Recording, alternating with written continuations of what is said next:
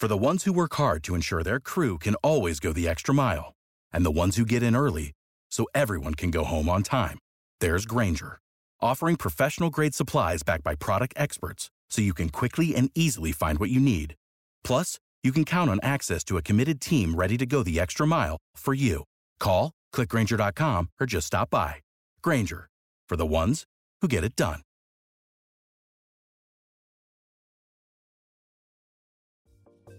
Folks, if you've listened to the Heard Tell program, you've heard our friend Gabriella Hoffman, but you need to make sure you're checking out her podcast, District of Conservation. It's a podcast exploring the nuances of true conservation efforts from DC and beyond. From topic discussions to exclusive interviews with conservation and energy newsmakers, Gabriella keeps listeners appraised of the latest news stories while elevating important voices. Listen to District of Conservation on Apple Podcast or wherever podcasts are played.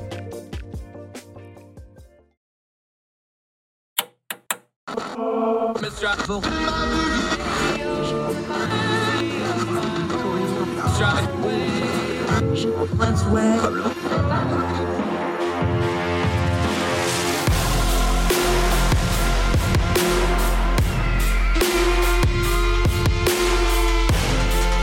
your host, Andrew Donaldson. This is Heard Tell. Ah, Heard Tell Show. Welcome back. I'm Andrew Donaldson. Thrilled to have you join us with the most precious thing you have, your time. Got a couple things we want to get to today on the program. A lot of people asking why we hadn't talked about the Mar-a-Lago search warrants yet. Well, the truth is because we haven't recorded a show yet this week. We've been pre-recording because I had a medical thing I had to be taken care of, along with a couple other life things going on. We're going to cover it today. I did some writing about it.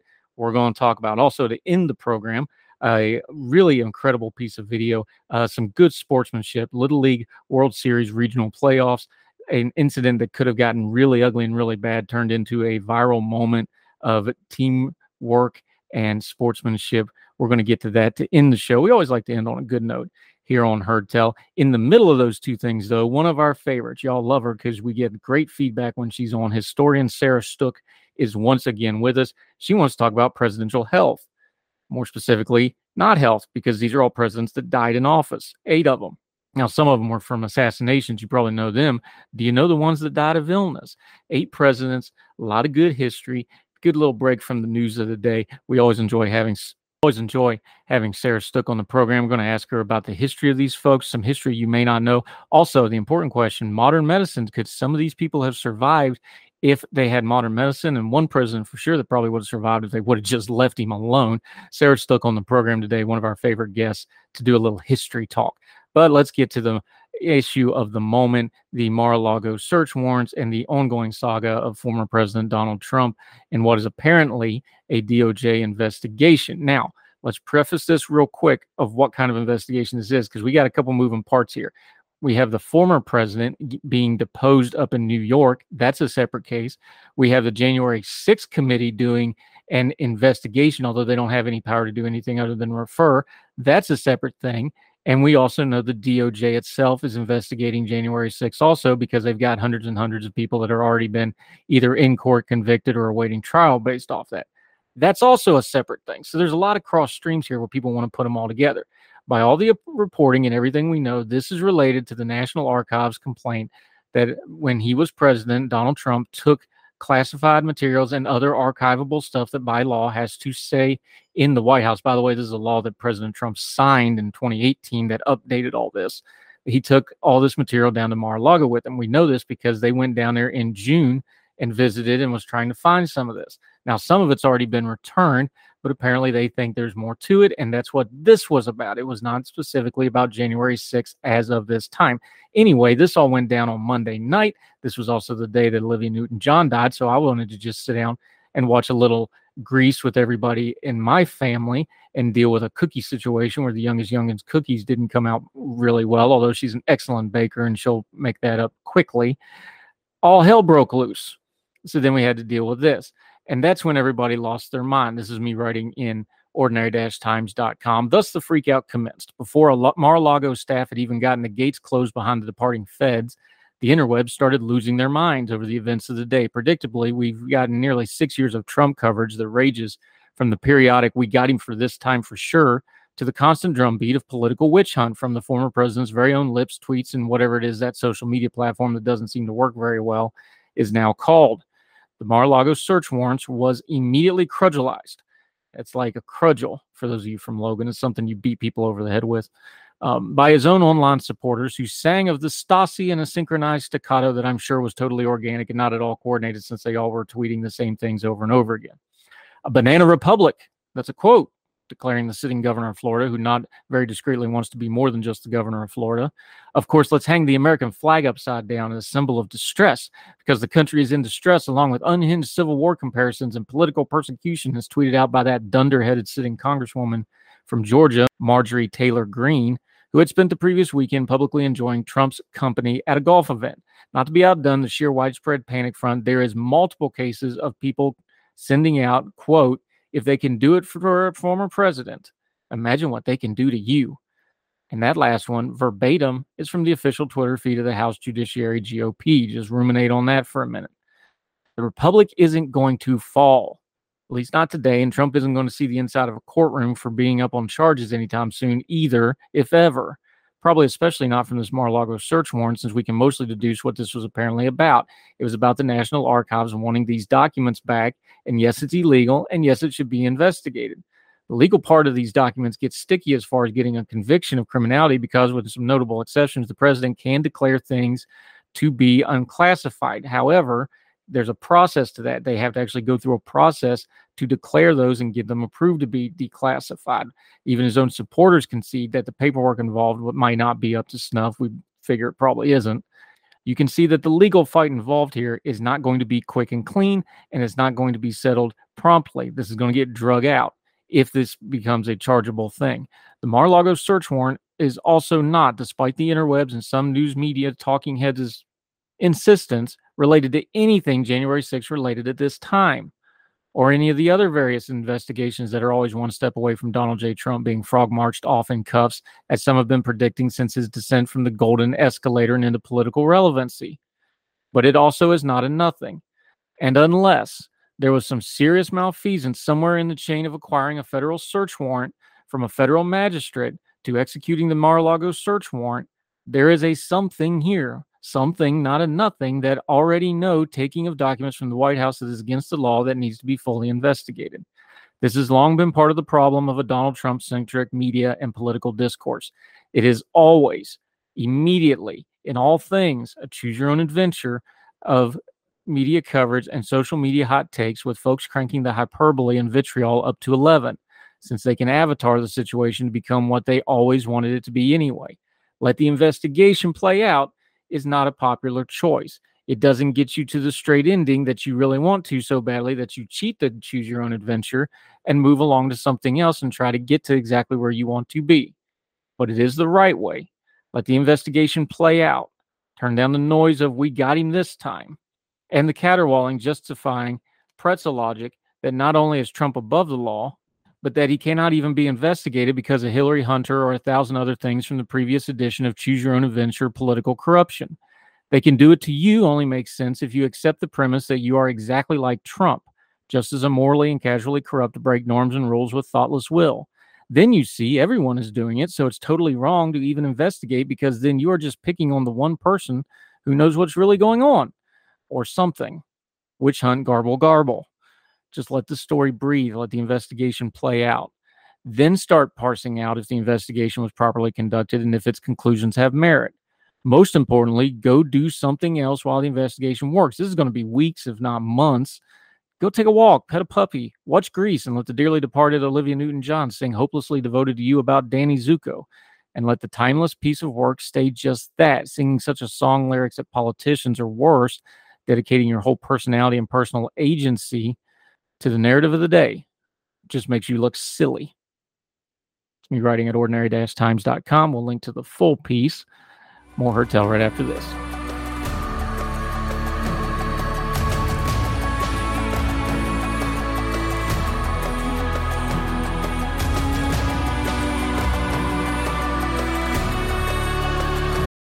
For the ones who work hard to ensure their crew can always go the extra mile, and the ones who get in early so everyone can go home on time. There's Grainger, offering professional grade supplies backed by product experts so you can quickly and easily find what you need. Plus, you can count on access to a committed team ready to go the extra mile for you. Call, clickgrainger.com, or just stop by. Grainger, for the ones who get it done.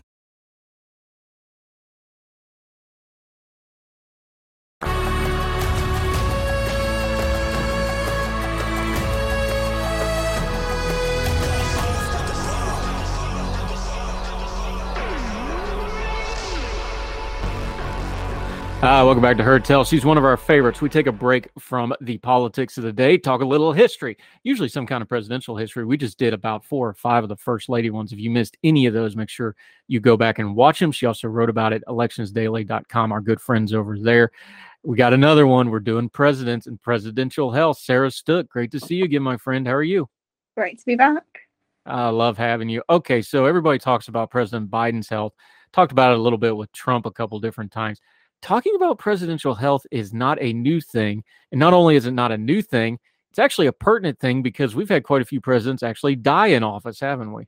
Eight, which is, you know, pretty alarming for of well natural causes one might say then for who sort of at the end of the assassin's bullet and more who probably nearly died you know reagan was shot jackson was tried there was presidents get poorly but unfortunately there has been eight who have died while in office.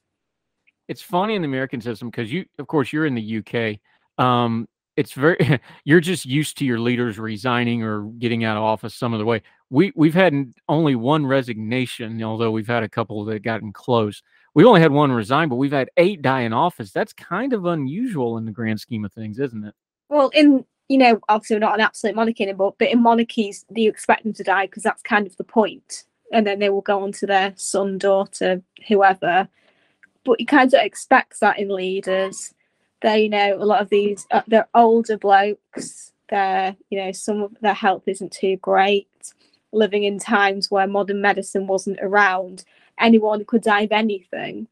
Let's go through these because these are just fascinating, and I love doing these kind of histories. The first one to die in history was William Henry Harrison. Now he was 68, so in 1841, that's actually pretty old uh, modern technology, people tend to live a little longer now. 68 was a pretty good run back then. Uh, he died, we're not exactly sure, pneumonia, typhoid, something, but give a little background, though, who William Henry Harrison was, kind of one of the more probably unknown presidents to the modern here. Well, to quote Simpsons, when did the President's Day? He lived for 30 days, if we're going to be technical, it was 31. Um, he was a war hero who had um, made himself to be a hard drinking cider man log cabin bloke, even though he was from quite good stock, who famously did a very, very long inaugural dress in March in snow and rain in Washington, which is a big no no. But there is the myth that I think most people believe that he died because of that. Not technically true he did get pneumonia later as he used to like walking around Washington meeting people without a coat. And yeah, it's a swamp. It's 1841 and it's a swamp. So he developed what is either believed to be pneumonia or typhoid. And after a month in office, he died. And everyone was like, oh, bum, we didn't know what to do because it was the first time it happened. There was no real precedent. So everyone was like, is John Tyler president? Is the acting president? What is going on? Yeah, and it's interesting. You made a mention on this is the swamp killed him, and that's not like what President Trump always talked about the swamp or the, the DC is literally built on a swamp. It's a tidal basin. It's it's a swamp, and this kind of weather. And you mentioned it. This almost killed George Washington back in 1799. Yeah, I mean, you can president obviously presidents get poorly, but you know, back when Washington was around, and Adams and all those. Well, yeah, because you know you you got yellow fever, you got malaria, you got all sorts of things, or outbreaks and epidemics. Especially in, you know, obviously Washington didn't reside in Washington, but later presidents, you're always going to run that risk. Also interesting, and I found this kind of morbidly funny. You mentioned that uh, there might have been a real simple thing that also made his health bad. That in 1844, the White House's water supply was diluted. This is not uncommon in that era uh, sewage and bacteria. They didn't have clean drinking water. Pretty amazing that something as simple as clean drinking water probably attributed to the ill health of a president. But that's well, that was the case for thousands and if not millions of people of that era. Also, happens. it kills millions every year. There's always adverts in the UK about you know water aid, getting clean and safe water. You had there were typhoid epidemics. Unfortunately, clean water is so important, but you know sadly it is still a problem but we associate it in the western world with harrison and that generation. All right. In your piece electionsdaily.com we uh, linked to it. You always go could they have survived today? Pneumonia is very serious. In fact pneumonia is a very big killer because usually somebody that's sick of something else they die of pneumonia because they get it in the hospital. You know a lot of cancer patients die of pneumonia, Ronald Reagan, pneumonia. freddie mercury. yeah yeah, you pneumonia is what kills you when you're sick with something else, but it is treatable now. Again, we mentioned 68's pretty old back then. Modern day era, does he survive? You think? He didn't really seem to have anything else too badly wrong with him. He survived war, so you know, pretty tough customer. Antibiotics, bed rest, typhoid. You could have a vaccine. He would survive. Pretty might feel a bit rough, but he'd be all right. Yeah. So he was the first, and everybody kind of panicked, didn't know what to do. But Zachary Taylor did the same thing nine years later. Um, Taylor's such an interesting character in history. He doesn't. He's another one of those that's kind of got those inter period before the Civil War presidents just don't get the press that the other ones seem to do. But he was a very interesting character in history. Talk for just a second about who Zachary Taylor was leading up to his presidency before we get to what actually killed him. He was another war hero and very well regarded, who was replaced by a guy called Millard Fillmore. So, you know, that's this fascinating war hero take and, and succeeded by a guy with a very strange name that somehow everybody forgets. He um, was at a Fourth of July celebration. He had um, some cherry with raw milk with raw rice, and yeah, he died of gastroenteritis something along those lines because that water, that milk, that ice was not very clean. Now, this actually sparked a big conspiracy theory at the time because it seemed so out of the blue because he was seen he was 65 but again war hero was seen as pretty healthy and virulent at the time there was a conspiracy that maybe there was an assassination here that it was arsenic that it was some kind of poisoning because it did seem so out of the blue and because he did seem to suffer of a stomach thing for I think what five or six days he lingered before he finally died of it. And plus, you know, it, there was rumors that you know the Confederates, well, the later Confederates, the South versus the North, they weren't happy with him, and they did, you know, dig up his body years later and said there was a bit of more than normal, but no indication that it would have killed him. So was it a conspiracy, or did he just eat too much fruit and milk? Fruit and milk, sadly, I think, you know, with the very unclean water, sort of went of the way of Henry Harrison. So something like uh, gastroenteritis, perhaps cholera, which was very common at the time. Taylor, he gets it today. Does he survive? You think? I mean, gastroenteritis is not very fun, but you know, with proper rest, proper treatment, you can be better. Uh, cholera still exists, however, there are medications for it. And well, he wouldn't have maybe even got it today because his water would have been clean.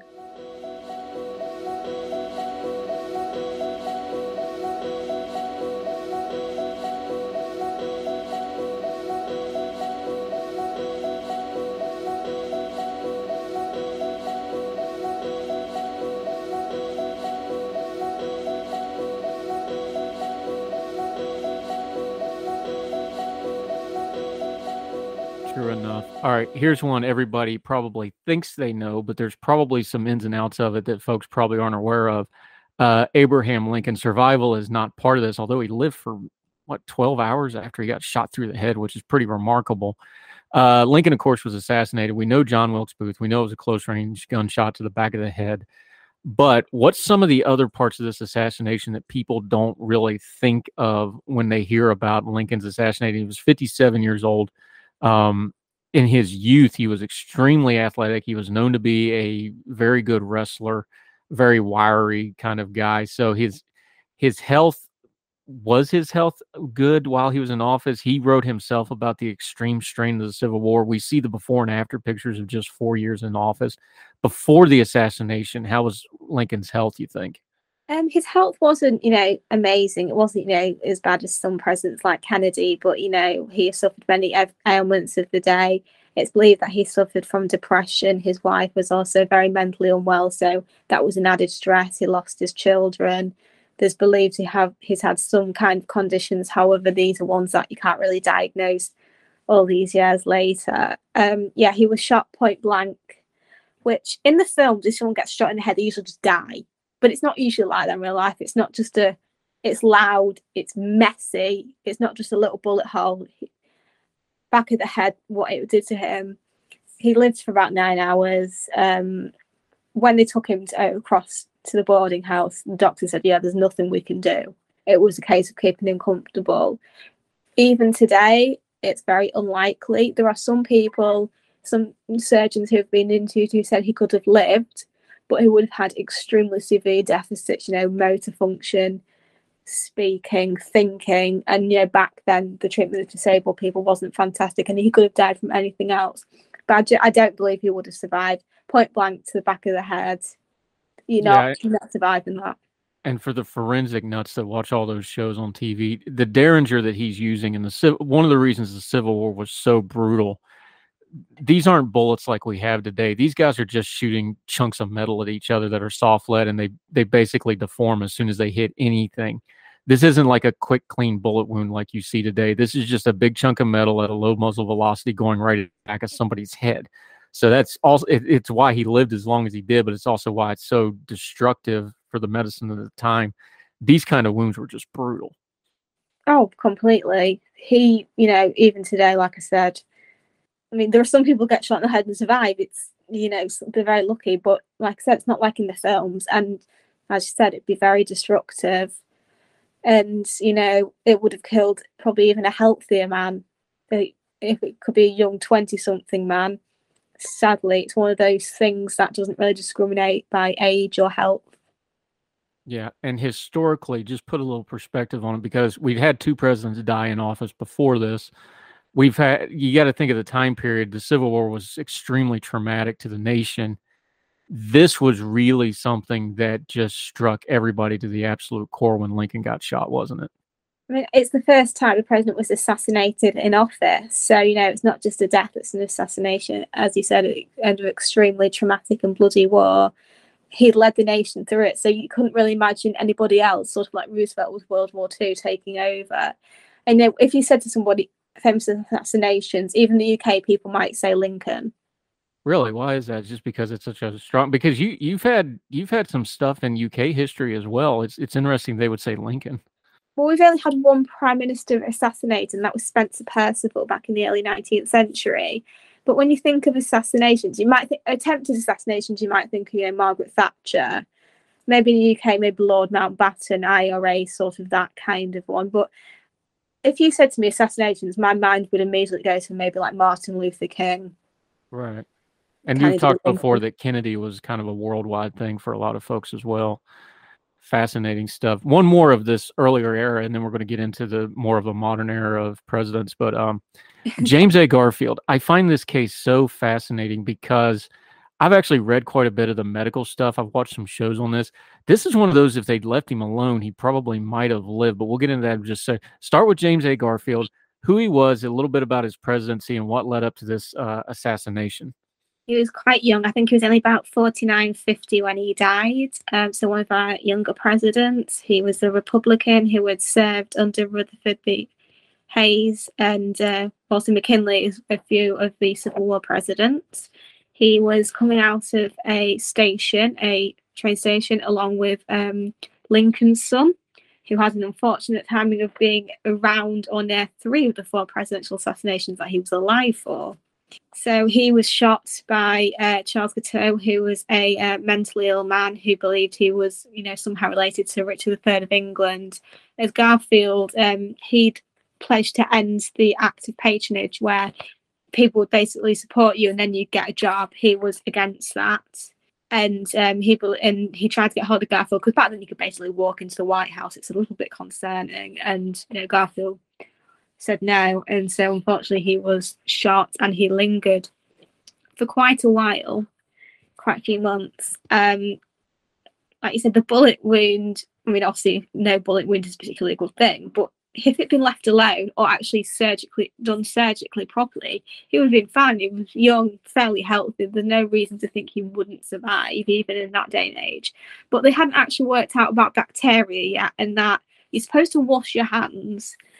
So you know they thought we're doctors. It was it was considered extremely offensive to cons- uh, say that doctors were um, unclean. The person who discovered germ theory was actually locked in an asylum for daring to suggest that the hands of doctors were unclean. So they were prodding around, poking everything, while he was in probably absolute agony. And at first it thought it would survive, and then it sort of went a bit downhill from there.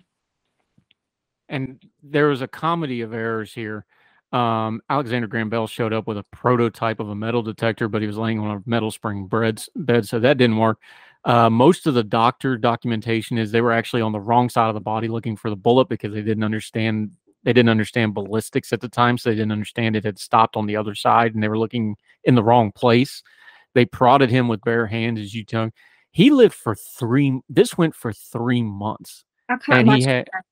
Yeah, he went for three months. They moved him back to New Jersey, trying to heal him that way. This was a god awful mess medically. But politically, this was a mess too because Chester Arthur was the vice president. The assassin had stated he wanted Arthur to be president. So obviously, he was trying to do a low profile thing. He didn't really want to take over the reins. This was a mess on a lot of levels, wasn't it? I mean, people accuse Arthur of being behind the assassination and is not the uh, last president to be accused of being behind it, as we will see with Johnson a little later on. So, you know, not, I don't I think people, vice presidents want to be president, but unfortunately, it only usually happens when the president's heartbeat stops. Yeah, I've always find it fascinating. If it, the picture is infamous, but I would have loved for there to have been some decent, high quality video of Johnson swearing in on the plane because you can just see it on his face, like he does not want to be there. Like you can just see, it, and Jackie's there, and it's it had to be just you know hellish to go through that. And they took a still picture, and that's probably why there is no video and film of it because they probably was like not filming this, but I think it would have been fascinating to see. Okay, uh, that's kind of the older area. We're going to get into the modern era. Um, more presidential death, assassination, and otherwise. Unfortunately, in modern era, that's pretty much the only way it happens. We're going to talk a little bit more about presidential health. Our historian friend, Sarah Stook from over in the UK, electionsdaily.com and the Mallard. We love having her. More with her right after this on Heard Tell.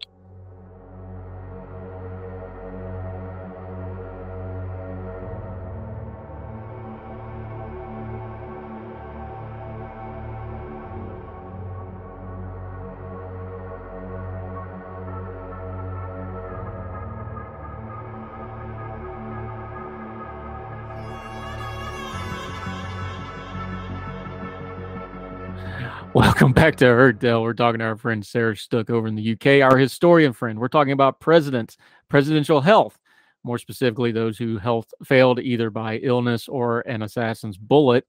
This is the latter. Uh, William McKinley, 1901. He's 58 years old. He goes to this exhibition up in Buffalo.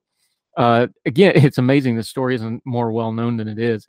He walks into the exhibition hall and he is, to kind of simplify it, gets gut shot by this guy, this radical, crazy man. Doesn't kill him directly. In fact, one of one of the most amazing scenes in presidential history. He's laying there bleeding and gut shot. The mob starts to beat this dude to death, and McKinley raises his voice and tells them to stop, and they stop, which is just amazing. But talk about M- William McKinley, his assassination, and this is really a pivotal moment in American history, not just because the poor president got assassinated, but because of who his vice president was and who his vice president became.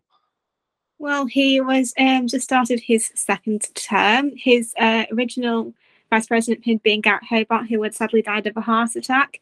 So uh, Theodore Roosevelt became vice president because he'd become far too troublesome as governor of New York, and the Republican Party wanted him in a dead end position. It was uh, Mark Hanna who said, if that damn cowboy will be president if anything happens to Garfield, which you know, uh, Garfield, sorry, McKinley, which sadly came true. So um, McKinley was at the Buffalo World Ex- uh, Expedition. Uh, expedition. I can't say it. Expedition exhibition and um, he was shaking hands. Now, usually you would have to have both your hands showing, but because it was a hot day, people had handkerchiefs. So the Secret Service said, Yeah, that's fine. They said to him, Don't go and shake hands. But McKinley was a very social man who could shake, you know, 50 hands in like a minute. He was very good. And he was of the belief that nobody would want to harm the president. So before he got to his assassin, he shook the hand of the little girl and he gave her his lucky um, pin which is a little ironic because the next person who shot off his hand shot him in the stomach. Yeah, it was a mess. But here's another one. Initially, they thought he would live. He seemed to be doing decently well. In fact, uh, Roosevelt had rushed back from he was vacationing up at Saginaw. He rushed back, and then he even went back on vacation. They thought the president was going to live unbeknownst to them, he actually had a cardiac issue that nobody knew about. He actually died of probably pancreatitis um, when they looked into this.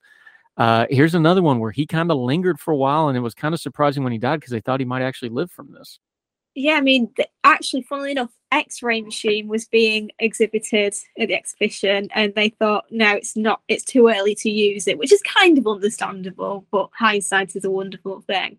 Yeah, you know, Roosevelt was told that he would be all right. He said, "Okay, cool, I'm going to go back on holiday," which is a li- you'd think they would say, you know, just stay just in case. But this was before, even before the vice president had, you know, a little more power than they did.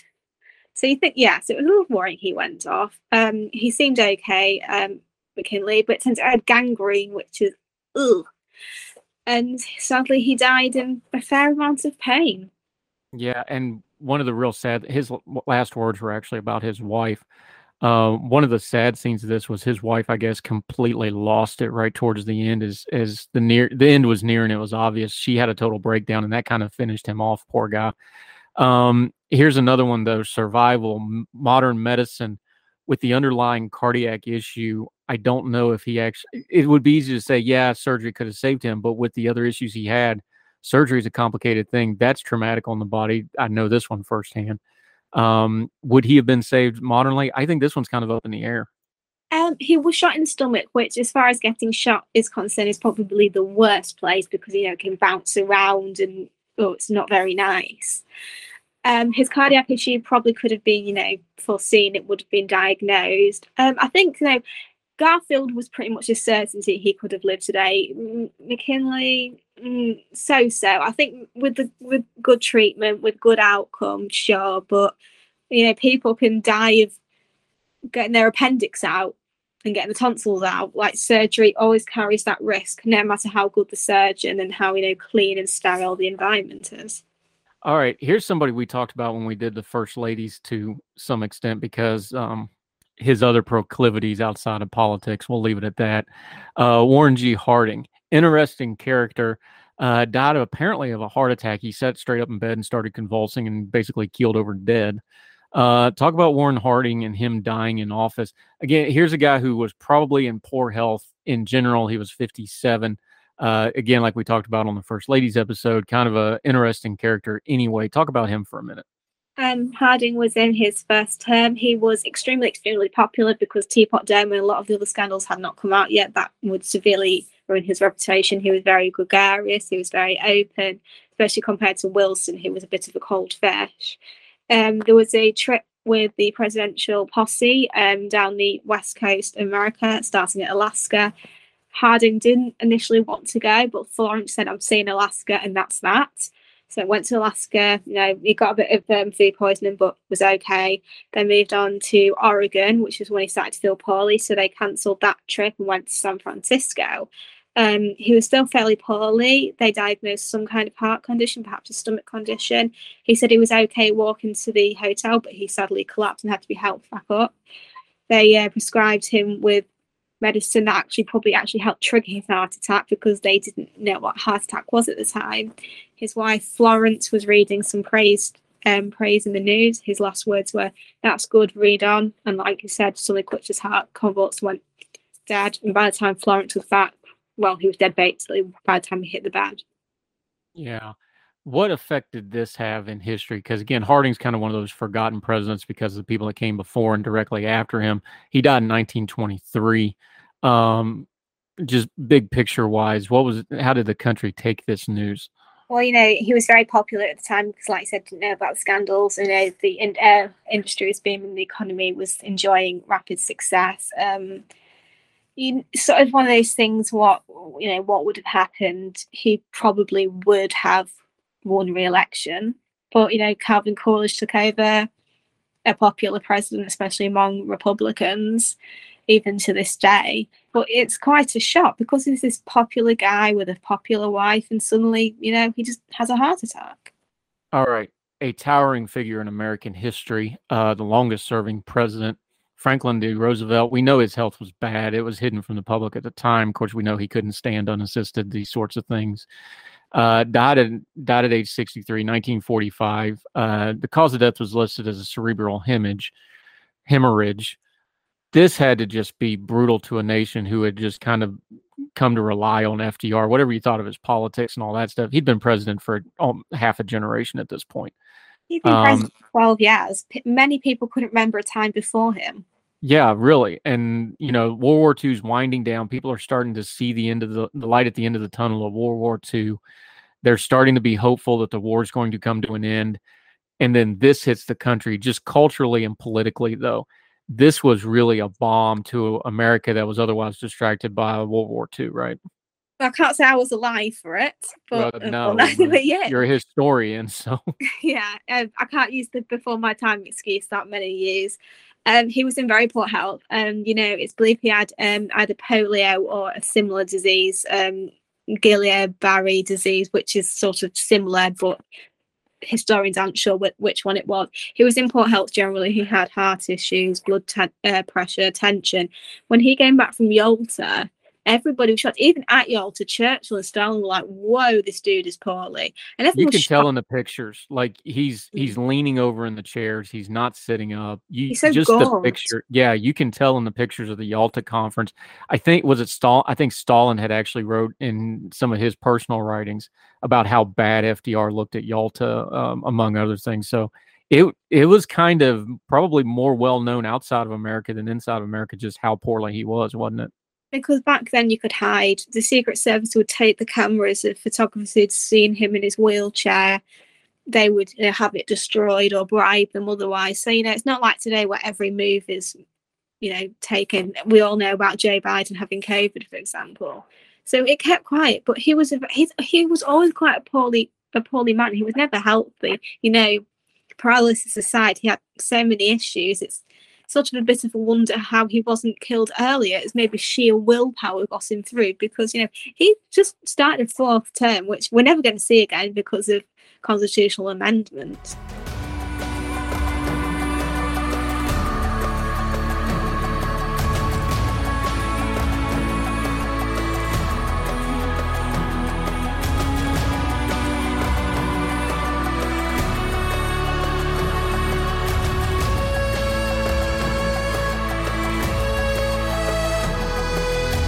Fair to FDR, though, um, we know what the Civil War did to Lincoln. Uh, Wilson wrote about the strain of World War One, even though that was only really about a two-year, eighteen-month period, and he was incapacitated for part of that. But that's another story for another day.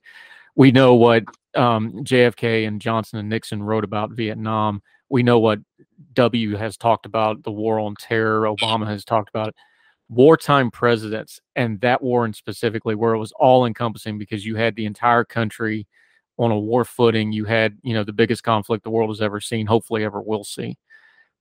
It yeah. had to have taken a toll. It just had. Th- there's no way that doesn't grind a man up. I don't care what kind of man it is, right? Mm. He'd been president. I mean, the war had been going on for just about four years. In America, obviously, a bit longer because you guys were pretty late to the game. Easy you know, now. We got there eventually. Yeah, it took you a while there, didn't it?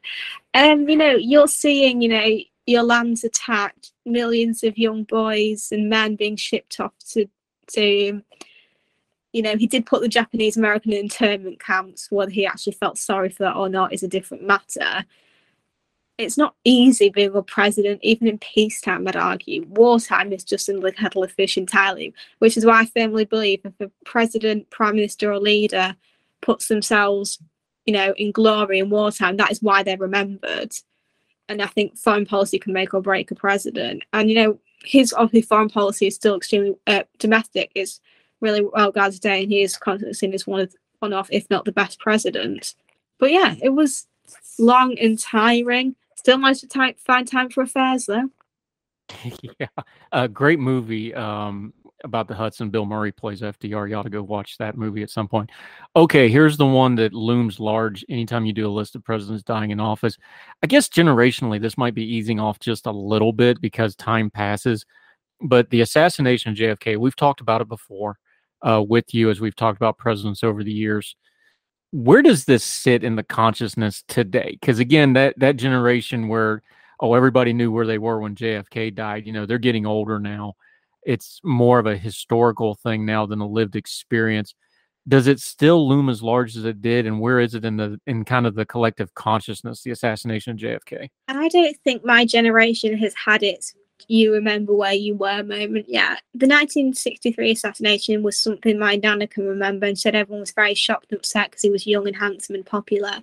You know for my mum it was princess diana dying and 9-11 i was alive for 9-11 but i was pretty young so i have absolutely no memory of it. But yeah that was the remember where you were moment and you know it was so sudden. It wasn't like he was known to be poorly. I mean, he was. I mean, he was probably one of the sickest presidents we've ever seen. But this was hidden, of course, because you could back then, and Joe Kennedy spent a lot of money trying to hide it. So he's going along and you know, people don't realize how unsafe Dallas was for him. This was, you know, just uh, the civil rights movement was really gaining speed when, you know, race relations were so poor. Dallas was dangerous. They were he was told in no uncertain times, you should probably not go there were threats. The Secret Service was processing hundreds, if not thousands, of threats, handbills calling Kennedy a traitor. But he had to because he needed Texas 64. So off he went with Jackie, and you know, usually Jackie didn't go, but they'd lost their son Patrick uh, very shortly before, and she said, "Okay, I'll come." And she was you know, extremely popular, so she was sort of a great campaign asset. He went with you know Governor Colin, uh, Colin uh, Connally, Nellie Connally, the Johnsons, driving along, and suddenly, boom, three shots, two hit him, one sort of in the neck area and one in the head. He's straightened up by his brace, his back brace, so that hits him. Blood, skull, bone fragments all over the car. Clint Hill jumps on the top. They rush to Parkland. You know, he was certainly wouldn't survive. This isn't a case of Garfield and McKinley when it was definitely either either. I mean, even Roosevelt, you know, cerebral hemorrhages are really, really bad at the best of times. And, you know, he couldn't, a man of his health and age, even today, probably wouldn't survive. But Kennedy, you know, people could say he survived, but, you know, the man had half his skull out. When they got to Parkland, they looked at him and said, no, I mean, they tried. They had to do something thoracotomy, heart massage, but you know, he was missing half his brain, half his skull. He wasn't. He never regained consciousness. He was kind of there, but not there. Last rites, dad his last rites like five, six times in his life.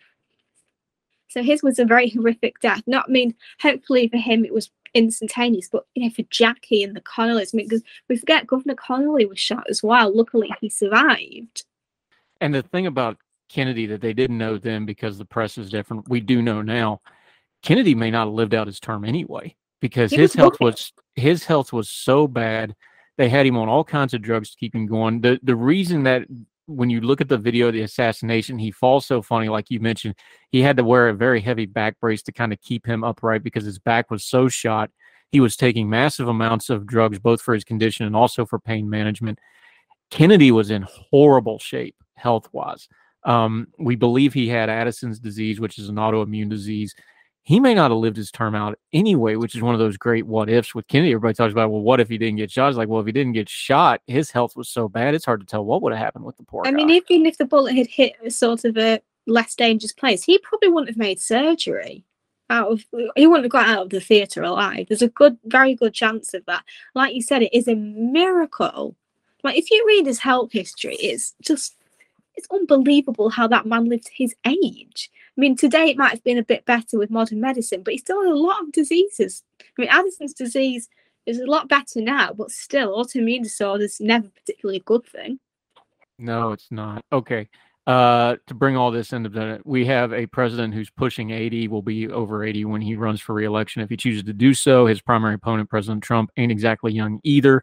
We have the top four or five people in the line of presidential succession are either close to or over 80. Uh, Speaker Pelosi and um, Grassley.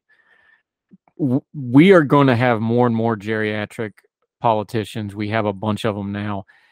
What is fair and what is not fair to talk about age and health when it comes to a president or a senator or even a congressman, do you think? I think, you know, when it's retrospective, you know, a lot of people uh, make comments about Barry Goldwater being psychologically insane creating the Goldwater rule is when you have not personally diagnosed the patient or the patient is from a long time ago, you cannot make comments about their, you know, their mental stability.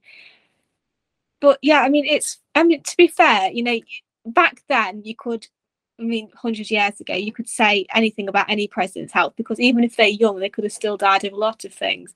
Now, the general rule is unless you are, you know, already got a long term condition, you know you're likely to live out your presidential term. Joe Biden will turn 80.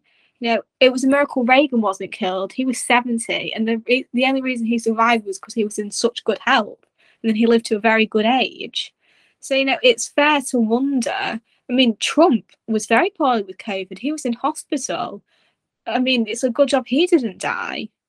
This is not something that's going away. We're going to have to keep talking about it hopefully not in hindsight. And thankfully, you know, JFK's assassination, you know, that was, you know, the 60s. Thankfully, we haven't had a president die in office since and or been assassinated, although we've had the close calls. So long may that trend last. But Sarah Stook, we love talking history with you. Always appreciate having you on. Let folks know what you've got coming up, what you're working on now, and where they can follow you until we have you back on again because you're one of our regulars and we enjoy having you. I've said it for the past probably three episodes I've been on that I will do uh, one about vice presidents. I promise I will do it, but it takes a lot longer when you don't know as much about vice presidents as you do first ladies. And I do have other things I have to write for the publications. So I promise, promise, promise. I will. The first one will be done at some point. It's going to be pretty long. I'm doing it in multiples of seven because it matches up with the number. I promise, promise, promise. But um, for the Mallard, I'm just doing one about fascinating European royals who aren't as well known. So there won't be any Catherine the Greats or you know Henry VIII. I'm going to be doing people you might not have heard of who have done some amazing things. Uh, Flexington Daily. Uh, this piece actually got quite a lot of um, interest, which was fun. So maybe I'll leave the vice president for now and just keep doing a bit of trivia until I can finally do that first article on them. Yeah, the only European royal that I know that I wrote of was Ludwig of Bavaria, of course, who built Neuschwanstein and who magically drowned without having any water in his lungs, and his doctor drowned with him by osmosis, also not having any water in his lungs. So that's the only role I remember because I wrote about Neuschwanstein. Sarah Stooks, thank you so much for the time today. Love having you. We'll do it again Thank real soon.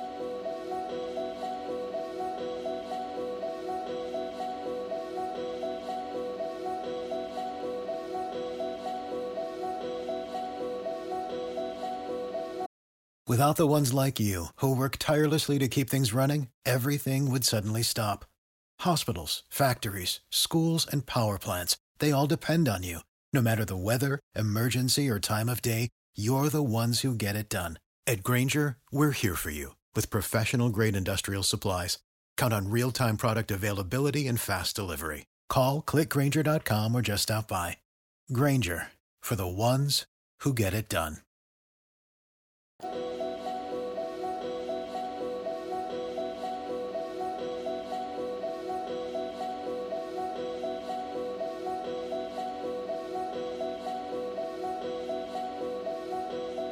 Uh, welcome back to Heard Tell. We always try to end on a good note. This one, you really need to watch the video. We'll link to it in the show notes, but it's an incredible piece of video. Uh, the regionals uh, for the Little League World Series are being played to see who gets to go to Williamsport. Always an exciting event.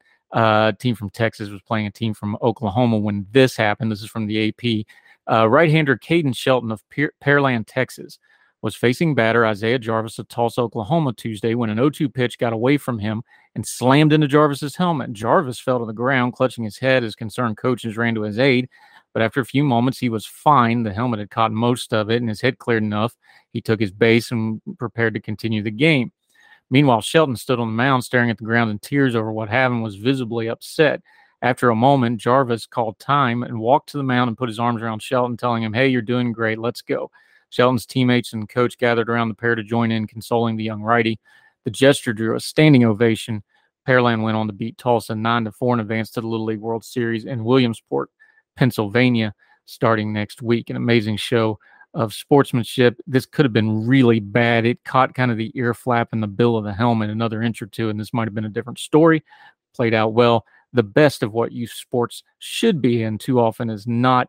Please go watch the video. We'll link to it in the show notes. That'll do it for Heard Tell. Uh, as always, We'd love to hear from you. HeardTellShow at gmail.com, HeardTellShow on the Twitter. We've done whole shows and whole segments just based off your questions, concerns, epistles, whatever you got. Got some criticisms. We might even do a segment on that.